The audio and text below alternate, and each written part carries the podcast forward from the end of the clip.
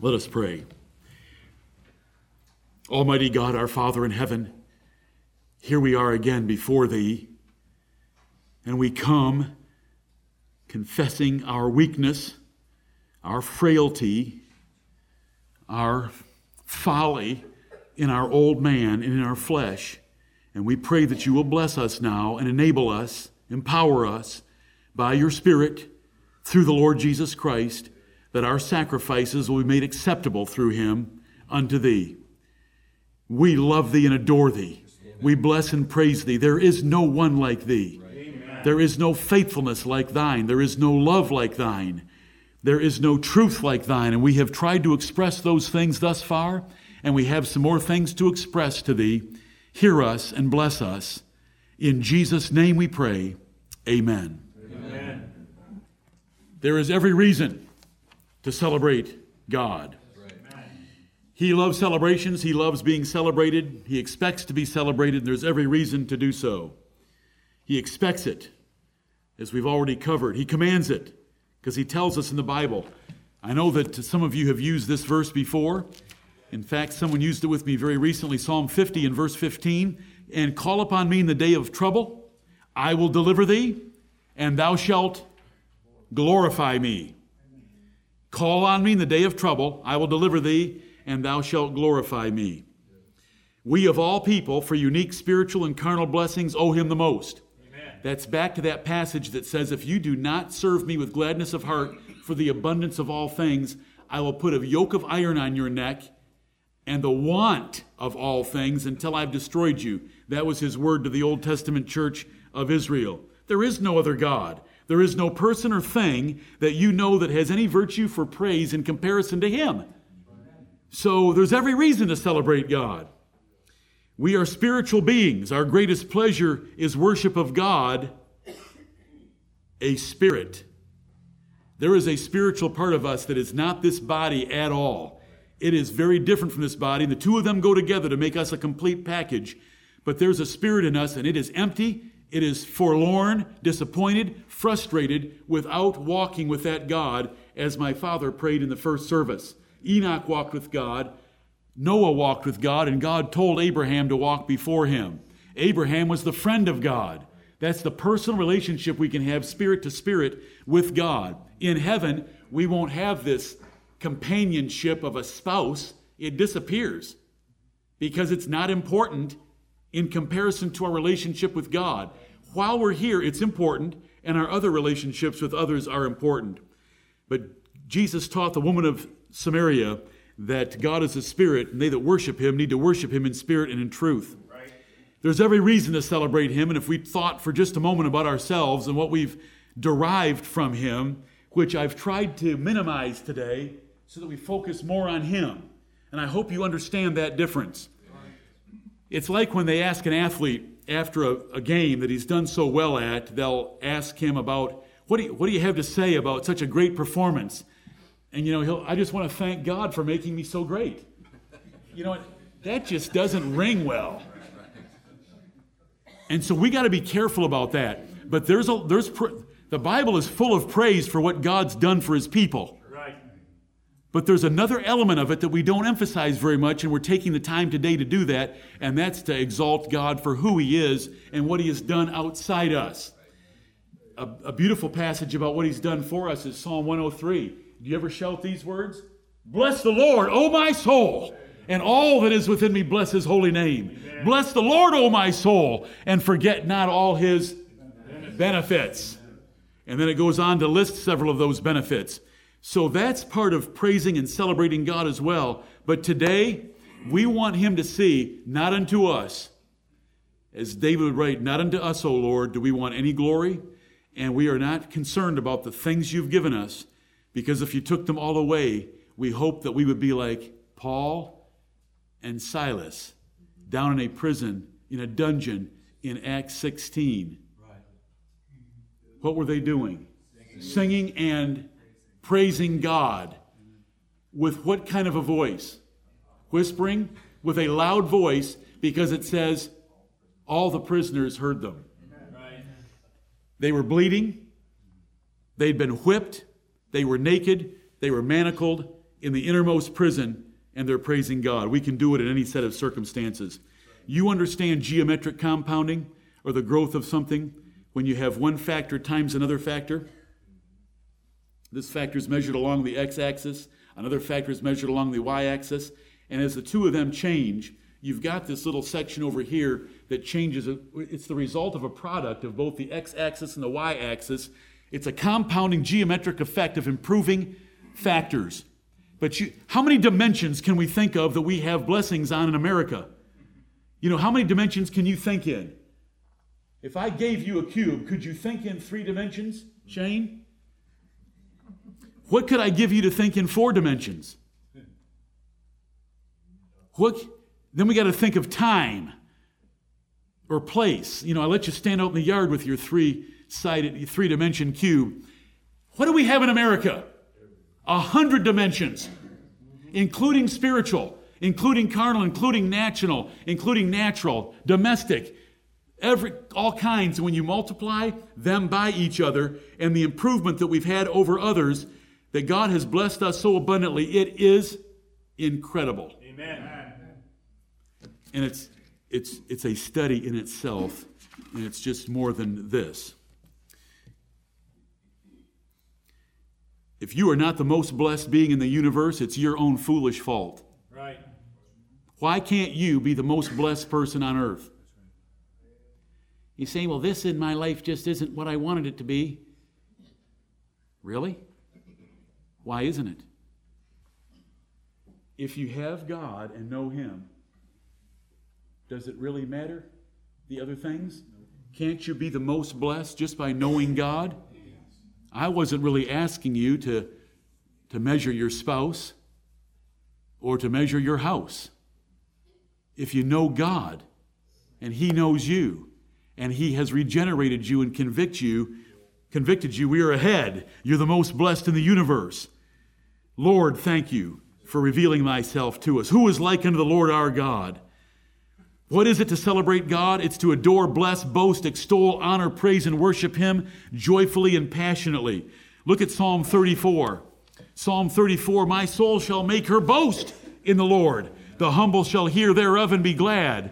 Let us boast in the Lord about His greatness. And it lifts up the spirit of the humble. And I hope that today will lift you up and those sitting around you. Psalm 34, the first three verses I will bless the Lord at all times. Let's do that. That is celebrating him at all times. That's a constant party. He that is of a merry heart hath a continual feast. And this is a truly merry heart because circumstances cannot touch this heart because this heart is set on fire by knowing God. And so you can celebrate and have a continual feast every day. I will bless the Lord at all times. His praise shall be in my mouth whenever the pastor calls for a celebratory service. His praise shall continually be in my mouth. Amen. My soul shall make her boast in the Lord. The humble shall hear thereof and be glad. Oh, magnify the Lord with me, and let us exalt his name together. Amen. What a great three verses. Right, Deborah? I know that about you in these three verses. I remember a few things. These are beautiful verses. Magnify the Lord with me. How do we magnify him? A magnifying glass makes something bigger. Well, you can't make God any bigger than He is. So, what does it mean to magnify Him? It's to talk about Him to make Him bigger in your mind, to make Him bigger in your heart. We should talk about His greatness so we, we are reminded of how great God is to affect our lives. Delight thyself in the Lord is a sermon that was, has been preached to you in the past. It's Psalm 37 and verse 4. You're so close to it. Delight thyself also in the Lord. It has the word also because faith is in verse 3. Trust in the Lord and do good. There's faith and there's good works. There's obedience. There's practical righteousness. Trust in the Lord and do good in verse 3. So shalt thou dwell in the land, and verily thou shalt be fed. Delight thyself also in the Lord, and he shall give thee the desires of thine heart. Now that's a whole lot more than getting fed and dwelling in the land. And it comes from something God loves, and that's to celebrate Him. Learning is not celebration, but a reason for celebration. The reason we want to learn more about God and learn more about the doctrine of salvation is to celebrate Him more, but learning itself is not celebration. Learning should result in celebration. Can we think of an example in the Bible where they learned something? Nehemiah, oh, yes. Because they understood the word of the Lord and they celebrated because of that. But in, in churches, even where there's a lot of doctrinal knowledge, they don't celebrate. They did, let's just go to Romans 9 again.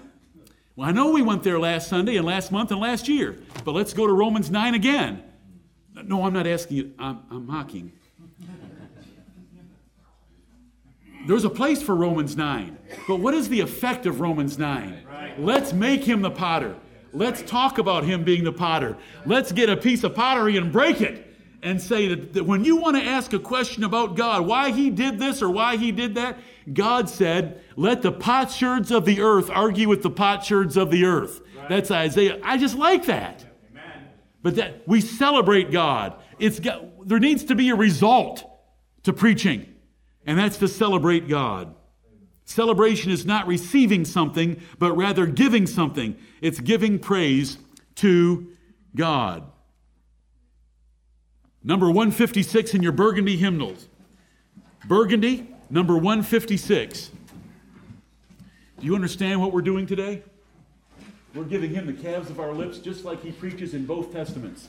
We're doing it by preaching, by singing, and by praying. We have 12 segments of preaching, 12 segments of singing, and including 12 prayers by 12 different brothers that wrote me and volunteered. We are giving him what he wants.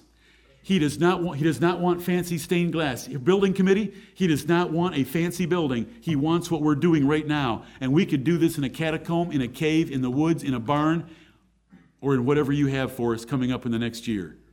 This, this is what we need as a church. And we don't need to do it every Sunday.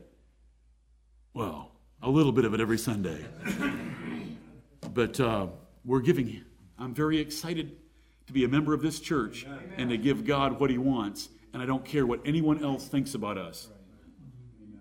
We do not have a liturgy, but we have a God, and we have a Savior, and we love Him.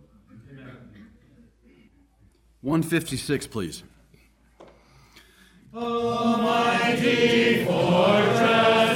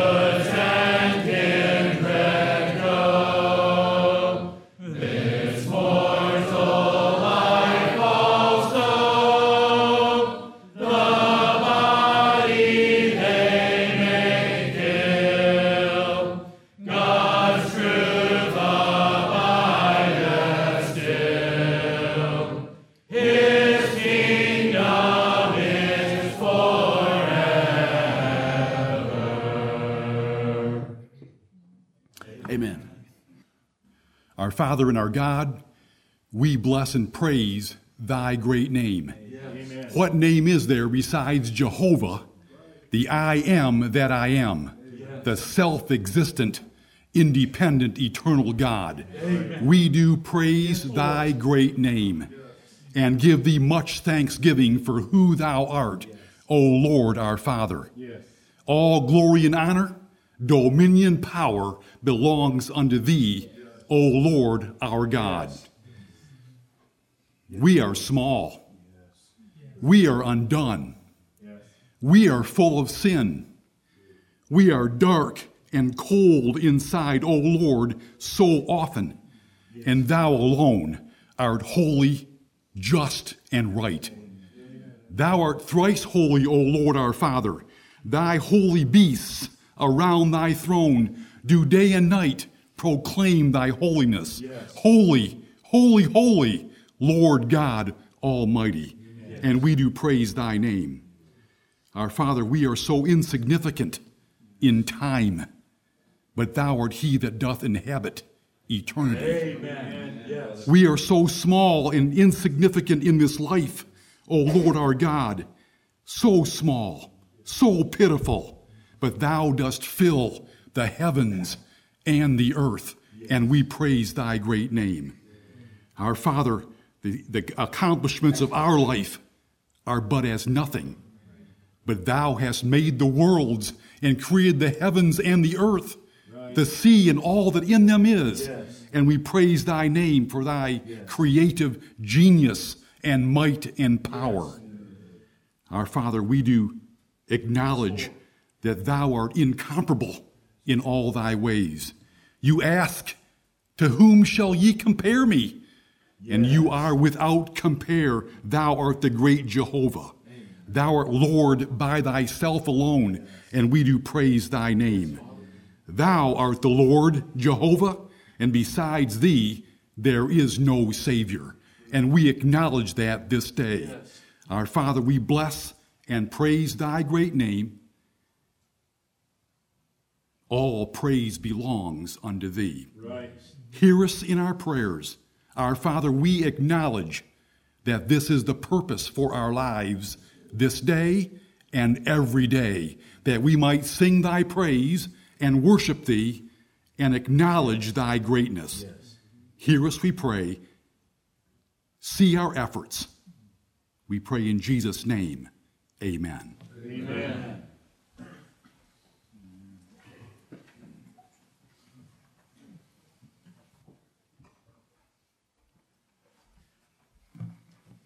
Thank you, Paul.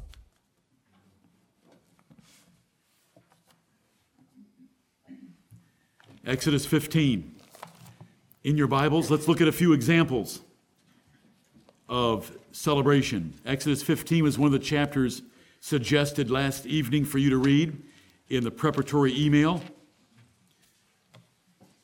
Then sang Moses and the children of Israel this song unto the Lord, and spake, saying, It's the first verse of Exodus 15 I will sing unto the Lord, for he hath triumphed gloriously. The horse and his rider hath he thrown into the sea. The Lord is my strength and song, and he is become my salvation. He is my God, and I will prepare him an habitation, my father's God, and I will exalt him. The Lord is a man of war. The Lord is his name. And it just goes on. And Miriam took up a, a timbrel and led a dance as the waterlogged body of, of the Egyptian soldiers came up on shore and they celebrated that great victory. And it says in verse 20 Miriam, the prophetess, the sister of Aaron, which means she's the sister of Moses, took a timbrel in her hand, and all the women went out after her with timbrels and with dances. And Miriam answered them, Sing ye to the Lord, for he hath triumphed gloriously. The horse and his rider hath he thrown into the sea. And so there we have an example of corporate celebration of the church in the Old Testament. We could go to Judges 5, where Barak and Deborah led a song about their victory over the Canaanites. And who is the woman that's mentioned in that song? Jael. For putting a tent stake through the head of Sisera. Oh, yes. Why is that chapter in the Bible, folks? Romans 9 is not the only chapter in the Bible. Judges 5 is in the Bible, and it's a song. And what it's a celebratory song of celebrating the greatness of God. David led Israel in joyful celebration, moving the Ark of the Covenant to a resting place. 2 Samuel 6 is given to us to tell us about that, and Chronicles tells us as well about that service. Nehemiah led Israel in joyful celebration after Ezra's preaching service in Nehemiah chapter 8. They drank the sweet and ate the fat. And we're to celebrate it. We're not to mourn because the joy of the Lord is your strength. Amen. Joy's better than duty. Passion's better than duty. Celebration's better than duty. Triumph, the, the motivation of a fervent, passionate heart, excited in celebration and joy, is the strength of the Lord to us. And so we were taught that there when Nehemiah told the people, Do not mourn. The joy of the Lord is your strength. Be excited and celebrate. You know, I didn't arrange a fatted calf feast because the Lord did not arrange today's activities until late in the week. And it was a rough week to schedule places, so we don't have a fatted calf feast for the whole church. But you are welcome to have a little mini one on the way home. Oh, we'll get to that in a moment. Food's part of celebrating. Right. You don't have to overeat to celebrate with food. It's just to have something that you ordinarily don't like a piece of toast. But David led Israel in celebration. He danced with all his might. We know it so well, we know it so well, but how do we show that? How do you show that you're like David? How do you dance? How do you show that same spirit that David had? These are the examples of corporate celebration in the Bible. Hezekiah led Israel in a great Passover. I called it the greatest Passover in your preparatory. It wasn't the greatest Passover because a few kings later, Josiah had the greatest. Hezekiah's was two weeks long. The Passover was ordinarily a week, but it was so good, he asked the people, How would you like to do this for another week? So they extended it out for a two week Passover. So it was special in its right but Josiah led one that Second Chronicles 35, five chapters later, said was the best that had been celebrated. Corporate worship. And there's these whole chapters in the Bible telling how many animals were slain to feed the people there, who the singers were, and how they sang and rejoiced and praised the Lord and took days off from work to be dedicated to this task of celebrating God. Corporate celebration described in the Bible. How about Revelation 5? Is that corporate celebration? That's church celebration. How about Revelation 19? Is the whole church shouting Alleluia as Jesus Christ appears on a white horse, dripping with the blood of his enemies? The New Testament. You say, what about the New Testament? They had feasts of charity. The Lord's Supper itself is called a fast. It's called a feast. Now, we don't eat very much because you don't have to eat a lot. It's the purpose of the eating, and it's called a feast. Let us therefore keep the feast, not with the leaven of malice and wickedness, but with the unleavened bread of sincerity and truth. And we're going to do it next Lord's Day. 1 Corinthians 14 describes the Corinthian church getting together. Every one of you Every one of you hath a psalm, hath a doctrine, hath a prophecy, hath a tongue. Listen, folks, you need to do it decently and in order. And so that's what we're doing because it's all been laid out by our liturgy. But we wrote our own liturgy. But we're doing it decently and in order. And so we have 12 different men praying, 12 different little segments of preaching, 12 different songs that we're singing, carefully selected to glorify God. And so we have examples of corporate celebration in the Old and New Testament. We have individual examples. David wanted to build a temple to God. He wanted to build God a house, a special palace, to be exceeding magnificent. That was how he celebrated. He wanted to give something special to God. What have you given special to God? David celebrated the giving by the princes for the temple. 1 Chronicles 28. Remember those wonderful words in 1 Chronicles 28? Turn over there. Let's just read one or two of them. 1 Chronicles chapter 28. David is near death. He has gathered for the temple, and the princes have gathered for the temple. It's 1 Chronicles 29. Listen to this blessing, starting in verse 10. Wherefore David blessed the Lord. What has happened here David has gathered an enormous amount of gold, silver, brass, and iron himself, but then the princes of Israel gave some very large gifts of their own. And when David saw their liberality, which didn't really approach his all that much, but he was king, he had this blessing. Verse 10 Wherefore David blessed the Lord before all the congregation, and David said, Blessed be thou, Lord God of Israel, our Father, forever and ever. Thine, O Lord, is the greatness, and the power, and the glory, and the victory, and the majesty. For all that is in the heaven and in the earth is thine. Thine is the kingdom, O Lord, and thou art exalted as head above all. Both riches and honor come of thee, and thou reignest over all. And in thine hand is power and might, and in thine hand it is to make great and to give strength unto all. Now, therefore, our God, we thank thee and praise thy glorious name. Amen. Taking none for himself, though he was king, he gave it all to God. The kingdom was the Lord's, the power was the Lord's, everything was the Lord's. Right.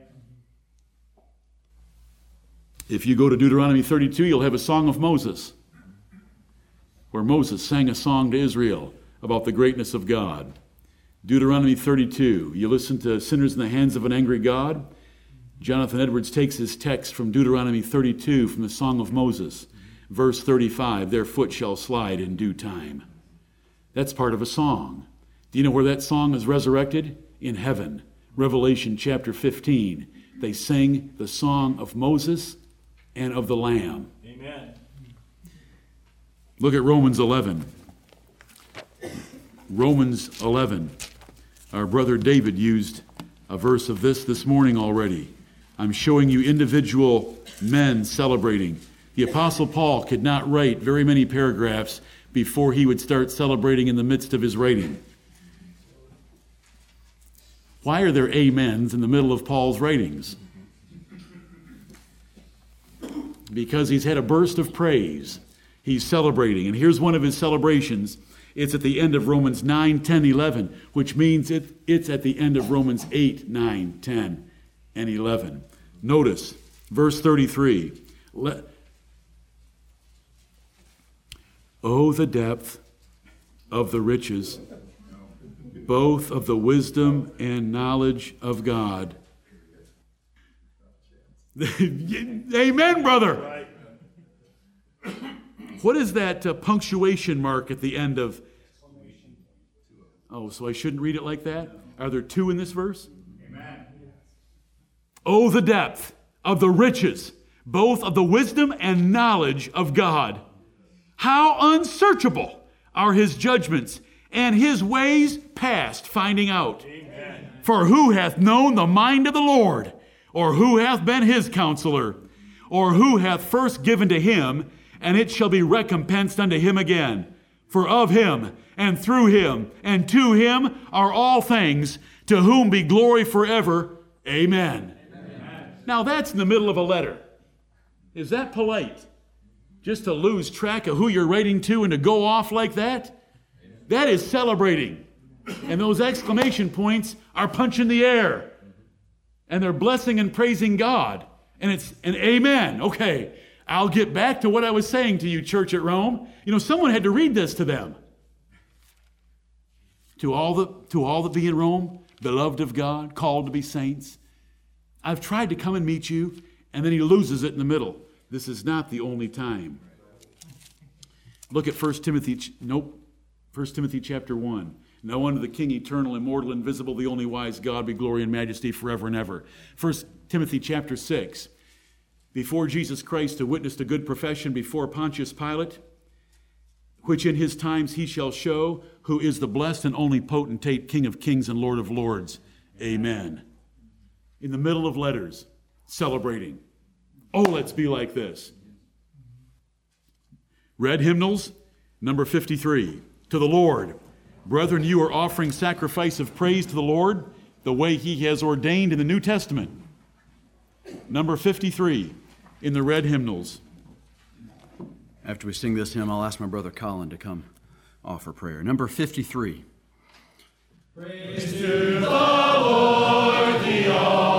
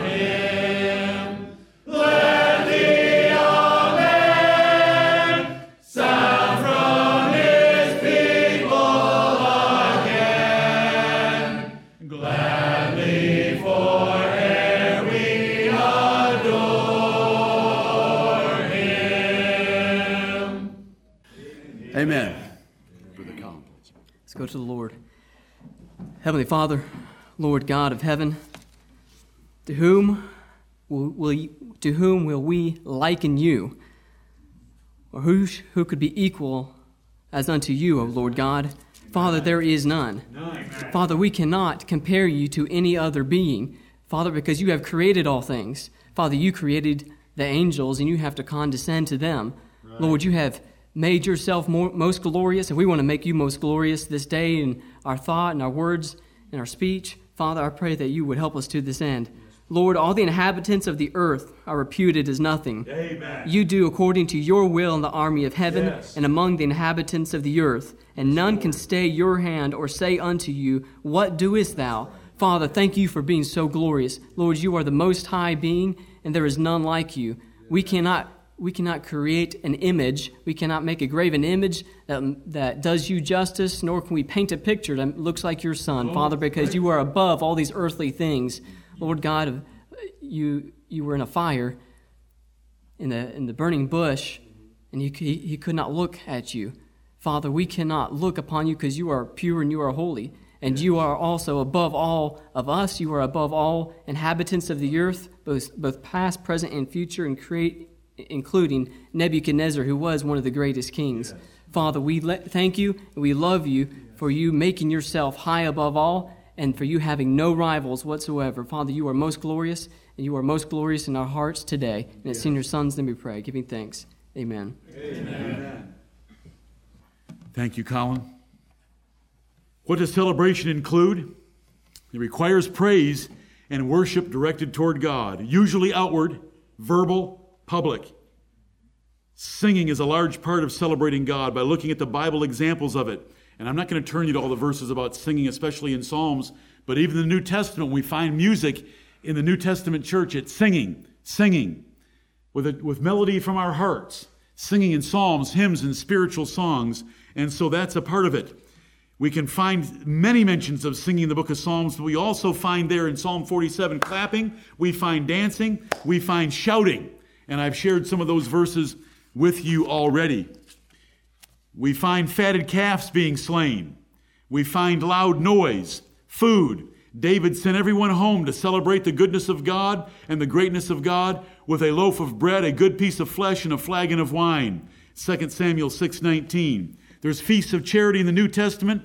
There's a fatted calf feast mentioned by the Lord Jesus Christ in Luke 15, Abraham and Melchizedek sharing bread and wine, eating their meat gladly from house to house in the New Testament church. Acts chapter 2, having little mini fatted calf feasts because they ate their meat with gladness from house to house. Nehemiah 8, they ate the fat and drank the sweet, and they made great mirth. Amen. That's part of celebration. Some of the most sober scriptures in the Bible were read to them. They understood them. They realized they hadn't kept them Yet they were told to celebrate because they understood God's word Amen. and they were to, supposed to make great mirth. So there is a there is an aspect of our church that needs to be worshiping him with reverence and godly fear. Hebrews 12, 28. Right. There is an aspect of our church that needs to have a mirthful, glad adoration of him. Amen. Do you know how many times in praise, ye, praise to the Lord the Almighty that you just sang, it mentioned gladly adoring Him, right. glad adoration. Amen. And so there should be that mirth, that excited, cheerful, thankful, happy, celebratory type of spirit toward the worship of God as well. You must use your mouth and your tongue. Look at Psalm 16 and verse 9. We went over this recently because Peter in Acts 2 quoted Psalm 16. Psalm 16 about your glory. You have got to get words out. And you've got to say it. And if we all did more of it to each other about the greatness and glory of God, it would cover all the little things that we think are going wrong in our lives. Psalm 16 9, therefore my heart is glad and my glory rejoiceth. So it's a part of you. Your heart is glad, that's part of you, and my glory rejoiceth. That's your tongue. Psalm 16 9. Look at chapter 30, Psalm 30, and verse 12. To the end that my glory may sing praise to thee. Now, David had glory because he was a king. Is David's glory because he was a king going to sing? No. It's still talking about that thing in your mouth. To the end that my glory may sing praise to thee and not be silent. O Lord my God, I will give thanks unto thee forever. Amen. That's the spirit that we all want in this church. We do not want to be ordinary. I do not want you to be an ordinary Christian, have an ordinary family, or have be part of an ordinary church. Let's be exceptional. Not because we're exceptional, because God's exceptional, and He has had mercy on us and convicted us about things that other churches don't care about. He's been very good to us. And let's return it to Him. Let's use that glory. There's other references that I could turn you to, but uh, that's enough. Dancing with all your might, like David. What do you do at home to involve your body in the worship of God? Do you ever jump around? Do you ever beat the steering wheel? Do you ever shout? Do you ever clap? Lord! Amen. For everything. I've mentioned salt. A PR at the gym yesterday morning. So what? I know I've got one leg in the casket and the other's on a banana peel. But you know what?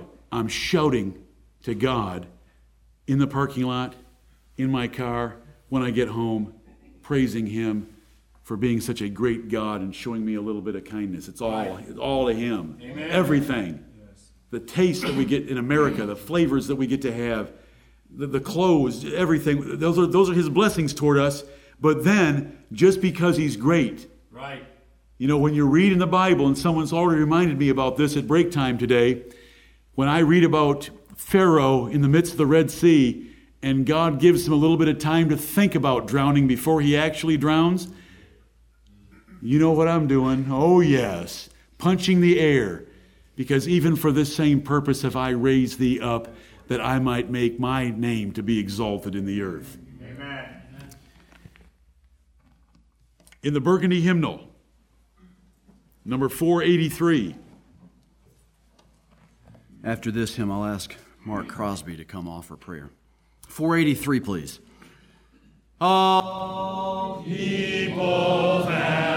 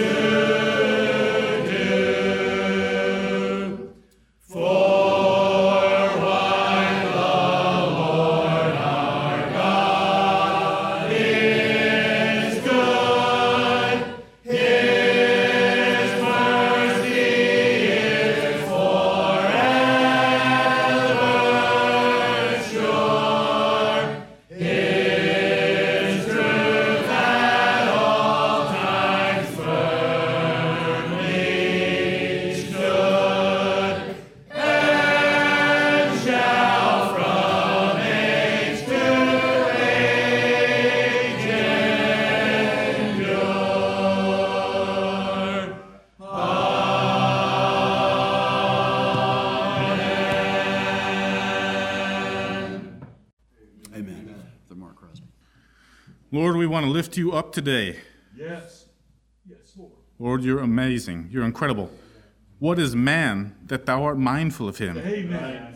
Lord, we train with weights so we can lift a few pounds, but you hold all the world in your hands. Amen. Lord, we give laborious study so we can retain a few facts, but you know all things. Amen. Lord, we have, tra- we have cars so we can move around at any kind of distance, but you are omnipresent. Amen. Lord, we rejoice over a few dollars that we might make, but you own the cattle on a thousand hills. Amen. Lord, we forgive someone and think we've done something really great, but your ways are higher than the heaven is above the earth in your forgiveness to us. Amen. Lord, we have a difficult time remembering our family members' names, but you've named all the stars. Amen. Lord, we tremble before earthly kings, but you are the King of kings. Amen. Lord, we might live in the most powerful nation on earth, but for you, it's but the dust of the balance. Amen. Lord, we rejoice in man's building accomplishments, but you spoke all things into existence. Amen. Lord, we are as the grass of the field. Today we are, and tomorrow we'll be cast into the, the oven. Yes. But you have no beginning, you have no ending. After we're gone, you'll still be here. Lord, we praise you for all these attributes. Lord, we want to lift you up today. Please give us grace in your sight that we may praise you for the remainder of this service. In Jesus' name, amen. Amen. Yes, Lord. Amen. Thank you. What do we celebrate about God? I hope that you've got the, the, the, the theme that I want to communicate today knowing Him. That we know Him. What if you've been raised in a Muslim country and all you knew was Allah and Muhammad? The Quran and the Surahs. Knowing Him. It is without a doubt your greatest active blessing that we get to participate in. Thank Him for life because you know Him. Thank you for existence because you know God. What do we celebrate about God? Well, you just heard it in that prayer. All those different things we can celebrate about God. What about His name? He has a unique name. I am that I am, the Lord Jehovah. We celebrate His attributes. That is in the Knowing God series. God blessed us. I have tried to tell you, God blessed us Right. in the list of attributes, if you saw the two page and the categorization of the attributes of God that He's revealed to us, it's unique. That's the Knowing God sermon series. We want to celebrate His character, His nature, the things about Him that He doesn't communicate to us, the things about Him that are uniquely His. His goodness. I'm moving on. We want to celebrate His goodness. We want to celebrate His holiness. We worship God in the beauty of holiness, the Bible tells us. We want to celebrate His power, as I have seen in the sanctuary, David mentioned several times. We want to celebrate His works in creation, in providence, in judgments, in deliverances, His salvation. Now unto Him that is able to present you faultless before the presence of His glory with exceeding great joy. To the only wise God, our Savior, be glory and majesty, dominion and power, both now and forever. Amen. Amen. That's the last two verses of Jude. That is celebrating salvation. You're going to have exceeding great joy when we participate in salvation and God reveals that we are saved, our names in the book of life, and Jesus died for us. Thanks be unto God for his unspeakable gift. We celebrate God for the word that he gave us. What I preached to you the last four sermons before today about hell, we would not know about hell were it not for the Bible that God's given us. It reveals the lake of fire to us and warns us about that place and that he will torment men there forever and ever. Psalm 107. Oh, that men would praise the Lord for his goodness. And there's all kinds of things in Psalm 107, aren't there? There's sailors at sea. There's the destitute. There's people in all nations that are brought together into one place and given a place of habitation in Psalm 107. But now, listen, what do we celebrate about God? That he has a son. That God has a son. He's our brother. He's our Savior. He's our Lord. He's the King of the universe and God is glorified through his Son. Look at John 13. John 13, God is glorified in Jesus Christ. Jesus is the express image of God. When you worship the Lord Jesus Christ and praise Him, you're praising God because God, in His wisdom and prudence and power, designed the Lord Jesus Christ's body. And the Word of God joined itself to that body, and that God man is a unique creature. Great is the mystery of godliness. God, the one we're worshiping today, was manifest in the flesh. Our brother, we will see him face to face. We will touch him.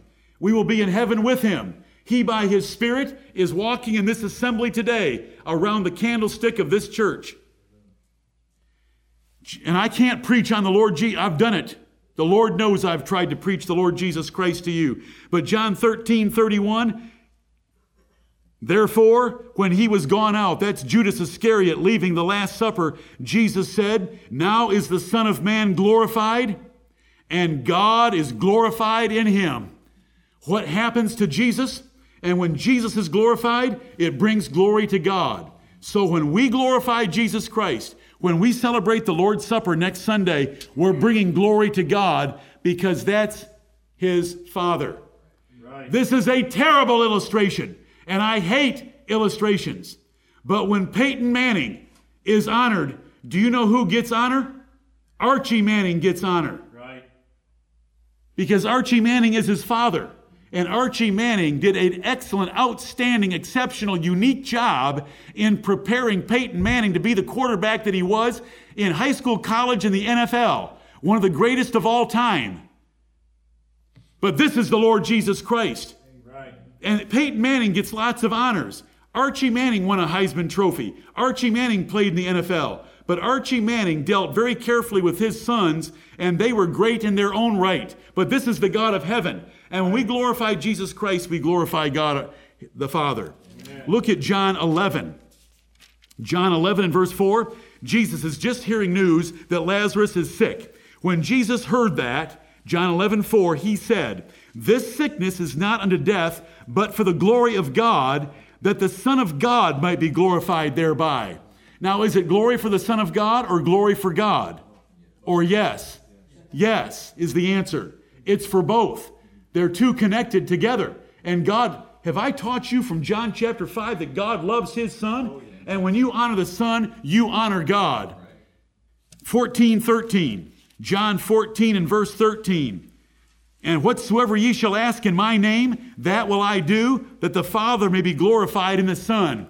When we pray and end our prayers with, in Jesus' name, amen, we are glorifying God because that's his Son and he's in heaven, and when he hears us and the name of his son coming off our lips, now can the name of his son come off our lips and it not mean anything? Yes. Like seven gypsies in Acts chapter 19 that said, We adjure you by Jesus whom Paul preacheth. And that devil possessed man jumped on the seven of them, stripped them naked, and chased them out of the house. But when we believe that Jesus is Lord and we're living like it, and his name comes off our lips, Look at the verse. There's a mighty God in heaven, the one that counts and knows the names of all the stars and has named them and numbered them and knows them all. That God who knows every detail of your life loves it. Did you just hear how they prayed? In Jesus' name, amen. Because you are praying to something unseen. You are praying and asking for something that man can't give you, that only a supernatural being can give you. And you say, In Jesus' name. So we're answering a question. What do we celebrate about God? We started with knowing Him, and we end with His Son, Jesus Christ. You heard Psalm 45 last week from another young brother in here. Do you remember the last verse of that psalm? I will make thy name to be remembered in all generations. Do you do that? Nothing else you talk about is of any importance at all. Right. How much did you talk about God and Jesus Christ on Thursday of this past week, on Wednesday, on Friday? I will make thy name to be remembered in all generations. You have a handout. We are going to try it right now. It is Oh for a Thousand Tongues to Sing to an alternate melody. For those of us that went to a certain unusual university, Uh, for a thousand tongues to sing. My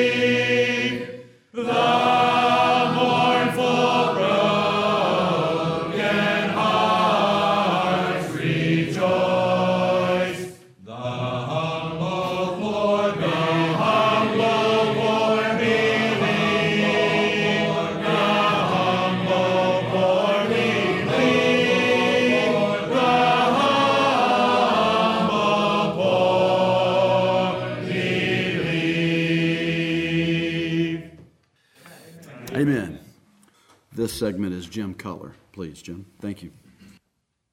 Almighty God. You revealed yourself to Abraham as Almighty God. Yes. There is none more mighty. Amen. Your power is great. And Lord God, I want to exalt you for that great power. We get excited about superheroes, which are fictional characters that supposedly have special superpowers. But you sent the Lord Jesus Christ, the captain of our salvation, who had power over death, hell, and the grave. We get excited, Lord, about sports, about winners. But we have a winner more triumphant than any because he triumphed over death, hell, and the grave. Father, we get excited about politics because of authority, but they have no authority that does not come from thee, and none exercise authority like the Lord Jesus Christ, who is King of all the kings of the earth and Lord of all the lords of the earth.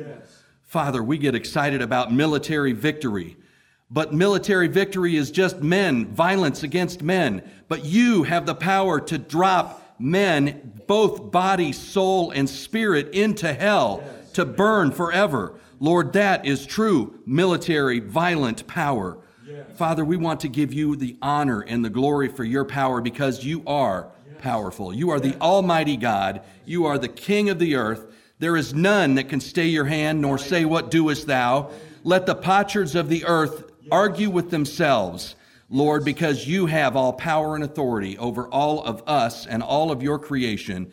And this makes you worthy of all majesty and all glory and all honor and anything that your potsherds can do to give you honor and glory, even if it means that we are dropped into hell. It is our your righteousness approves very well that we deserve it. Father, thank you for being all powerful. You are a God that we can glory in, that we can get excited about. And let us be more excited about you than any of these other pitiful things that I have even mentioned. Lord, give us the strength to do so and praise and glory to Jesus Christ, our, our Lord and your Son. Amen. Amen. Amen. Thank you, Jim. How should we celebrate God? We start with personal devotions, personal activities of devotions to learn of Him and to publish your joy. You've, you've got to start in learning about Him. There's sermon outlines, there's the Bible, there's songs. Crown Him with many crowns. Personal testimony. I don't need the melody, I like the melody. Those words, crown Him with many crowns. Does the Bible tell me that He gets many crowns in heaven?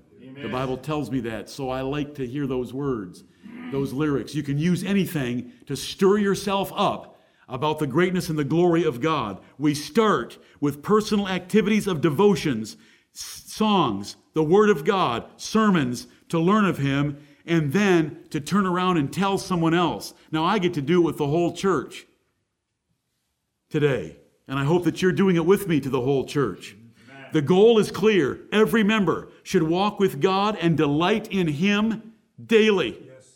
And then every member should do something to share their joy and delight in God with others. We can have services like this, maybe quarterly, which we have done in various ways, if you'll think about it, just not this format. We've had services similar to this. We want solemn assemblies without contemporary junk music to exalt His truth. We want passionate assemblies where we worship with fervent devotion and joy. Amen. We need to have fatted calf feasts, which we have done before and we will do again. And let's remember the Lord's Supper is a feast and celebrate it that way this next Lord's Day. I get you young people on Wednesday evening, 13 years of age and up. You should have heard enough in the last paragraph and already today of what you're going to get on Wednesday night and it's not going to be chilly at my house. But we want to celebrate more. And so the song that we're going to sing now, and I hope some of our children know this one, is number two in the Burgundy. Number two in the Burgundy. We start our celebration by learning about God and then sharing that knowledge with others and promoting it. Number two, please. Come thou almighty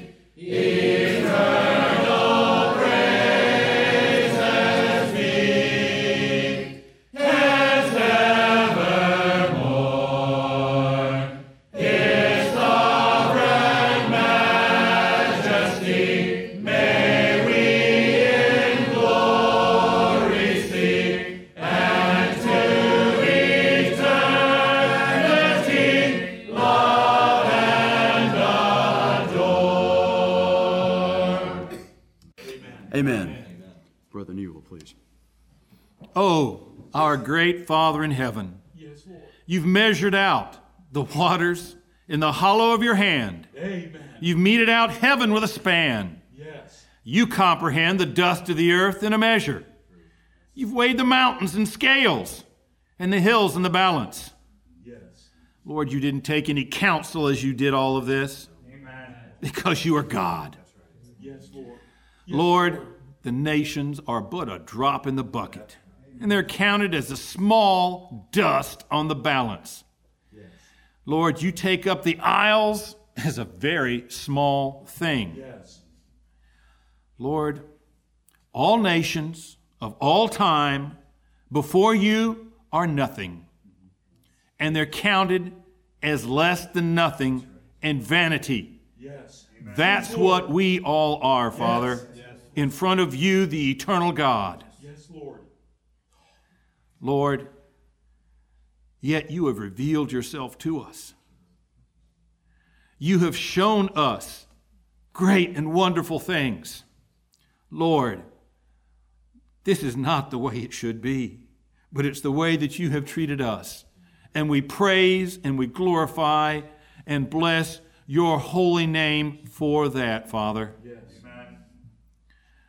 Father, you have told us that you are God and there is none else.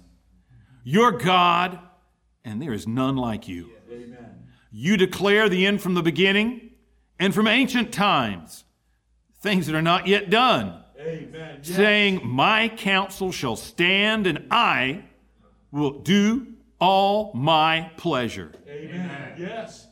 And Father, we want to please you. We know your pleasure will be accomplished no matter what. But Father, we ask that you would help us so that we can willingly, joyfully Yes. give you pleasure. Yes. Yes. We were created for that end. Forgive us, Father, when we have forgotten Yes, that. Lord. Yes. Father. But Lord, help renew the spirit of our mind by your blessed spirit we just sang about so that we can do that, Father, so that we can glorify you, for you're worthy of it. Amen. Lord, you know the conversations we've had this day. The fact that if you were to take us to hell, you are worthy of praise, and we should praise you for it. But Lord, you have so much more in, sto- in stock for us, your children. So, especially, Lord, we want to praise you and glorify you because you are worthy of it. You are the being that is like, uh, that is unlike any other being. There is no being like you. Thank you for the great privilege of knowing you. Be glorified and magnified, Father, throughout us as we lift you up. For it's in the blessed name of the great demonstration in flesh of who you are, the Lord Jesus Christ, that we ask this. Amen. Amen. Who should celebrate God?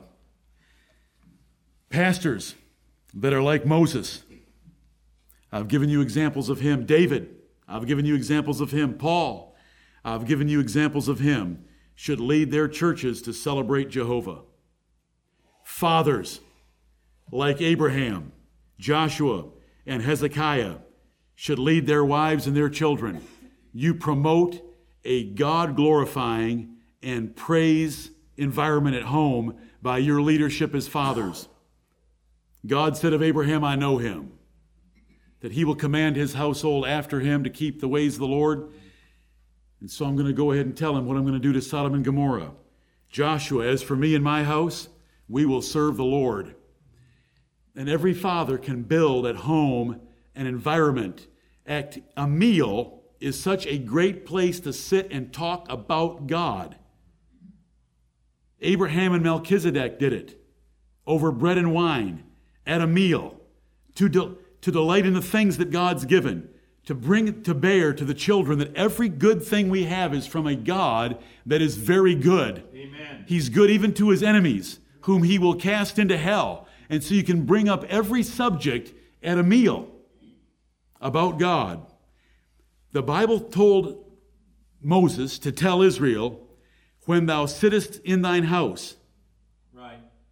When thou walkest by the wayside, when thou risest, and when thou liest thyself down at night, those times you have as a father to infect your children with wanting to praise God. A pencil. Children, who made the pencil? And you teach them. Who made the pencil? Man did. Did the pencil come from a tree? Yes. Who made the tree? God did. Right. And teach them to trace everything back to God. Bring up a current event and tell them about what God would rule in that matter and teach them God's law. Teach them God's justice. Teach them God's punishment. Every father can teach your family to have a celebratory attitude toward God and a spirit toward Him and an actual practice toward Him. Thanksgiving Day should be one of our biggest days of the year because our nation set aside a day to thank God. They don't know how to do it anymore. Most Christians don't know how to do it anymore. But we can maintain the tradition of our nation, which is a biblical tradition, and exalt God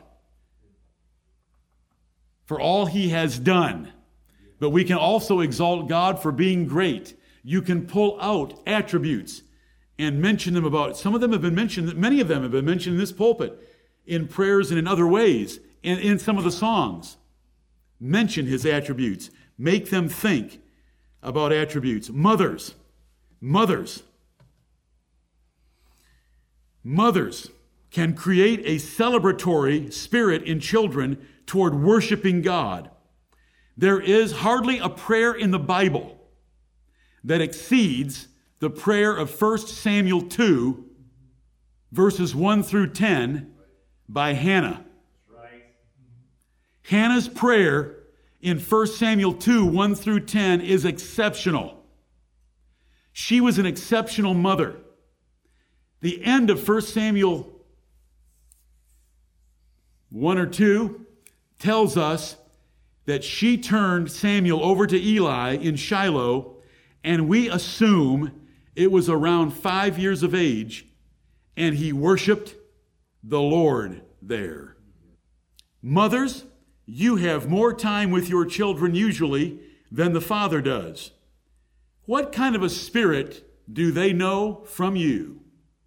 A nitpicking, complaining, whining, murmuring, criticizing, negative spirit? Or one that glorifies God and bounces around that house and is the sunshine of that home? A mother is supposed to be the sunshine of her house. A mother can teach children like Eunice and Lois did Timothy, so that Timothy was Paul's favorite minister in the New Testament. He said, Because I see the faith that is in you, it was first in your grandmother and your mother. Mothers can teach this celebratory attitude. We should celebrate, and we should not let any other church or any other person discourage us because conservative churches that believe our doctrine usually don't celebrate anything. So we don't care what they do. David didn't care. If I can convey something about David, David did not worship God according to duty. Right. Duty stinks. Duty does not bless God. It is going beyond duty, above and beyond the call of duty. Have you ever heard that expression? It's going above and beyond. That's why we do some things that are different. When we have people come to visit our church, and when I get to a place where they deserve to hear about it, and I tell them of our fatted calf feast, that's because we're going to do something that's exceptional. We're not going to meet once a week. Why don't we meet once a month if we're going to meet once a week? So we immediately, years ago, decades ago, chose to meet. We want to give God more. God said, David, it never entered my mind to have a temple. What in the world are you coming up with this time? You know, the last time you wanted to dance circles around my ark, I was getting dizzy. You went wild. You had 30,000 princes of Israel there just to move my ark. You fed the whole nation. You took the whole nation out to dinner. Where did I ever say you had to do that? Then David sitting in his house. I want to Nathan, I want to build God a house. He deserves to have a temple. above and beyond. Do you hear me? In your home. Fathers, if you get a raise, what in the world do you do with that? What, what does that trigger in you? There should be a celebration at home. Let little Benjamin have a piece of the action. He's sleeping, so don't worry, Daniel, you're safe. Let, let your. Hey, I'll, I'll wake him up. You can turn events into celebratory events right. toward God, and everything goes back toward God. Whenever there's, a, whenever there's trouble or a need, let's hit the knees. Let's hold hands right now and pray right now about this because there's only one helper for us in the universe, and it's Almighty God. And pray right then. Have some nice meals for their birthdays. Precious. You think very deep. I'm very proud of you for thinking of their birthday that you're going to make cupcakes with their favorite icing on top. Can you think a little big, big a little bigger than that? Can you think of something like a loaf of bread, a good piece of flesh, and a flagon of wine, and to celebrate God? Food. Celebrate God. Who should do it? The whole family can do it. Pastors should promote it. Fathers should promote it. Mothers should promote it. David properly dealt with Michal and her profane family trait about celebrating God. Don't ever forget that about David. David had a mean side to him as well. His good side was toward the Lord, but when somebody wanted to make fun of worshiping God, you know what he did to Michal. She was single the rest of her life and no, no seed came out of her. She didn't deserve to have a husband. That profane, wicked woman for criticizing him when he got home, that daughter of Saul, that whole family deserved to go to hell. Where God has them is between him and them. She wanted to make fun of him for taking off his royal robes and not acting like a king out there in that highway, but she was he was celebrating God. And he was so he was superior to everyone in her family tree in either direction, multiplied and squared. Saul is a castaway and known for that in his whole family compared to David. And I want you all to be like David. So, who should celebrate God? Pastors should promote it, fathers, mothers, and we can all do it. Let's teach our children to celebrate as God has shown us by His Spirit and His Word. That's why we emphasize Thanksgiving Day as a holiday we can be fervent about. And that's why we have praise and thanksgiving services on a regular basis, and why the pulpit is open to any man in this church to get in this pulpit and praise God before much people, because it says that in the Bible. And 1 Corinthians 14 shows us that the church at Corinth, which was started by the Apostle Paul, there was many participants in that church. All he asked them to do is to do it decently and in order. In your burgundy hymnals, number 31. After we sing this hymn, I'll ask my brother James Ballinger to offer prayer. 31. Ten thousand hearts and voices sound the notes of praise above.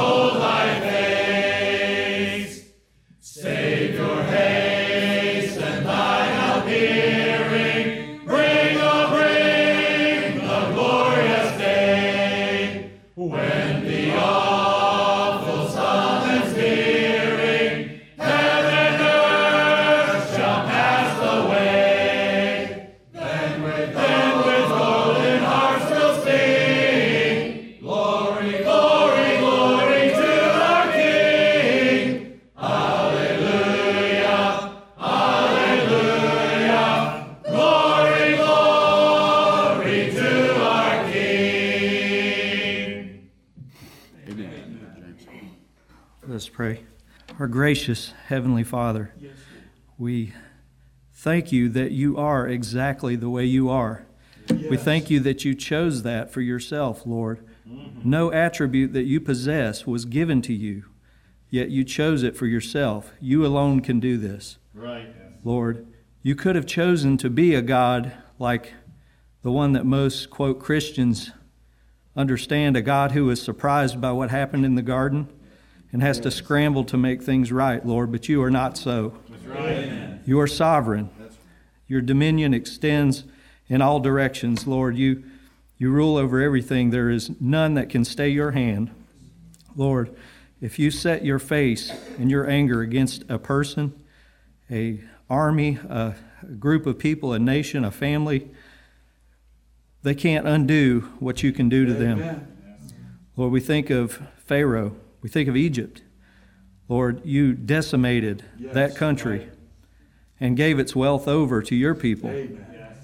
And not only did you do that, but even this day, Lord, that country is nothing. Right. And it extends past there, Lord. There's an entire continent of people who are poor because you made them that way.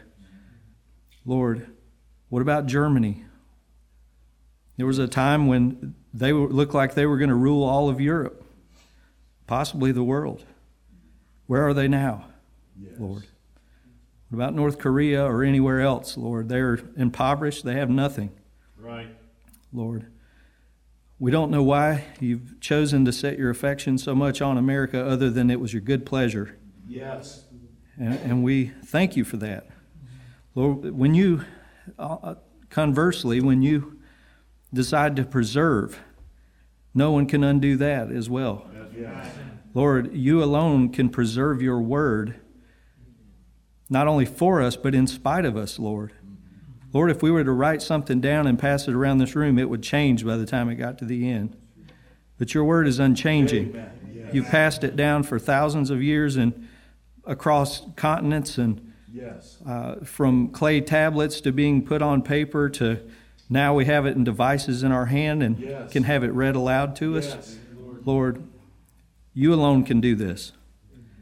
When your son was in a situation that seemed hopeless, when his own disciple sold him out literally to his enemies, Lord, it appeared hopeless, but it was not because you preserve. Yes. Right. And look at the reward he has and where he sits today. Lord, thank you for this. Thank you for your sovereign will. We thank you that you are a sovereign God and that you have set your affection and love upon us, especially in this church. The, the glorious things you've given us, Lord. We pray that today was pleasing to you. Yes. And that you were honored in it. Yes, and we ask it in Jesus' name. Amen. Amen.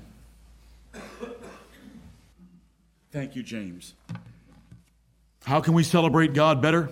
It starts in the heart by choosing to set your affection on God and His things first.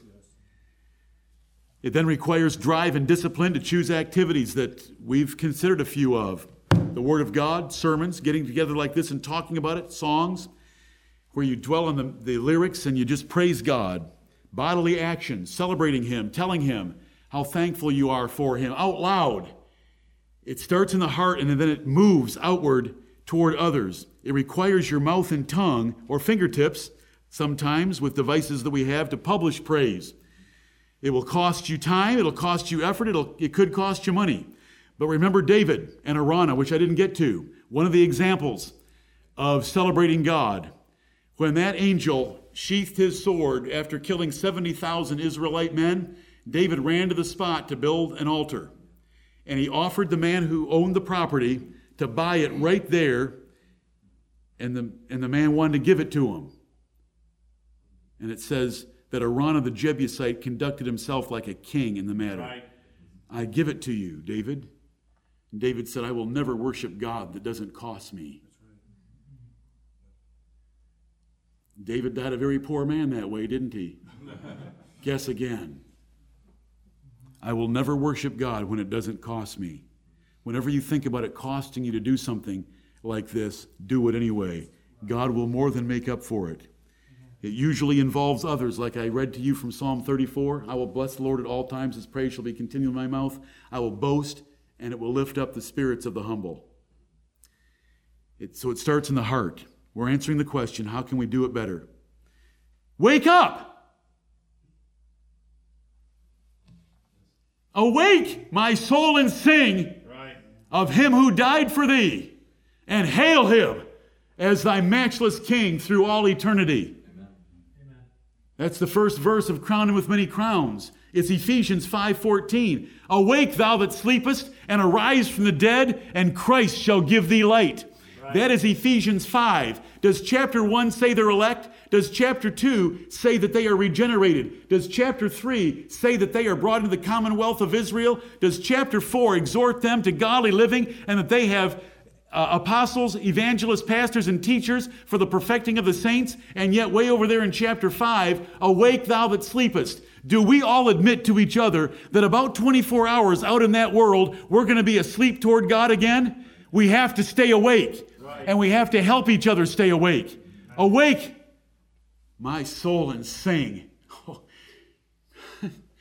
only the Lord, only the Lord and I know what happened in my house a day this past week, because no one else was there, and it was loud.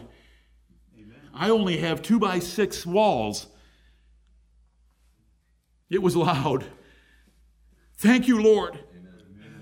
I love you for awaking me again. It's a constant struggle with my flesh. Someone wrote me this week from somewhere in the world about falling asleep when they're praying. It's a person that gets up at three o'clock in the morning and wants to pray and they just fall asleep. And I wrote them and I said, You're in good company. You go and read about James, Peter, James, and John in our Lord's greatest hour of need. He asked them three times to stay awake just for a little period of time and they couldn't. You're in good company. And then I sent some verses to help encourage them.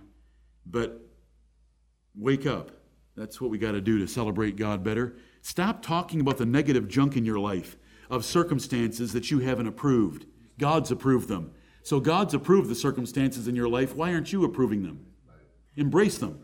It's just a different way of living. Is the glass half full or half empty? Some of you are half empty people. How long, am, how long am I going to go around complaining because God sawed me off at five nine?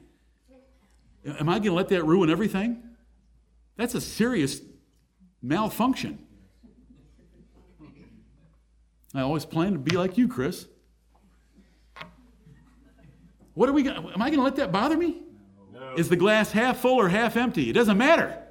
It's half full, and Lord, what you've given me is wonderful. Right. Every drop of it is wonderful. Stop talking about negative junk. Let's celebrate. He that is of a merry heart hath a continual feast. That is what the Bible teaches, and that is how you should live. He hates complainers, murmurers, and whiners because he has given you what you have. You don't like your gene package? I'm sorry. He likes it. He has judged complainers and whiners very seriously. For everything you think is wrong, he has a purpose for his glory in it. Right. Embrace it. For everything you think is wrong, there are a thousand things right you do not deserve. Why do you mention the one thing wrong when there's a thousand things right that you don't deserve? And what you have wrong, you deserve. You deserve worse than what you have wrong. You deserve to be in hell already. Why can't you see any of this? For everything you think is wrong, it can turn to you profit if you respond rightly. What you think is wrong, if you'll get excited about it because it's God's choice for you, it will turn to your profit. Study God's attributes. How can we celebrate God better? Study His attributes, His character, His works, His will, His word, His Son, and His truth. If God never did anything for us personally, He is still the most perfectly glorious being. Use our sermon series, Knowing God, to dig into the details. Count your blessings, name them one by one. That's why we have services like we do in order to do that. Who's the most blessed person here? Thank you. We got we got one. Amen. Amen. Yeah, I know. I know. Everyone in here should you can be the most blessed. Why not you? He just got his hand up first. I know. You were going to be second. Music is very stirring. God created it for himself, and the best music glorifies him. Crown him with many crowns, the Lamb upon his throne. Hark! Exclamation point. Hark! How the heavenly anthem drowns all music but its own. Amen. If you like any music that isn't glorifying God or the Lamb, Christ Jesus, you are sick and twisted. I'm sorry. I'm just not a very nice pastor. But I'm nice toward God. I'm just not nice toward listening to worldly music. Hark! How the heavenly anthem drowns all music but its own. What is that heavenly anthem? Crown him with many crowns, the Lamb upon his throne. You know, I've never preached to you against music, have I? We've never had, you know, eight, eight Wednesday nights in a row with slides and everything showing the origin of music and backmasking and all these devil worshiping rock performers. I haven't gone that route. If you're tempted, if you're tempted by that stuff, I'm eventually going to get you out of this church because you don't belong here. You're not a Christian, you're going to hell. So go somewhere else that plays that stuff for you while you're worshiping Jesus. We want everything to drown out the world's music because we want to give Him the glory. I know worldly music. I fed my soul with it at another time in my life.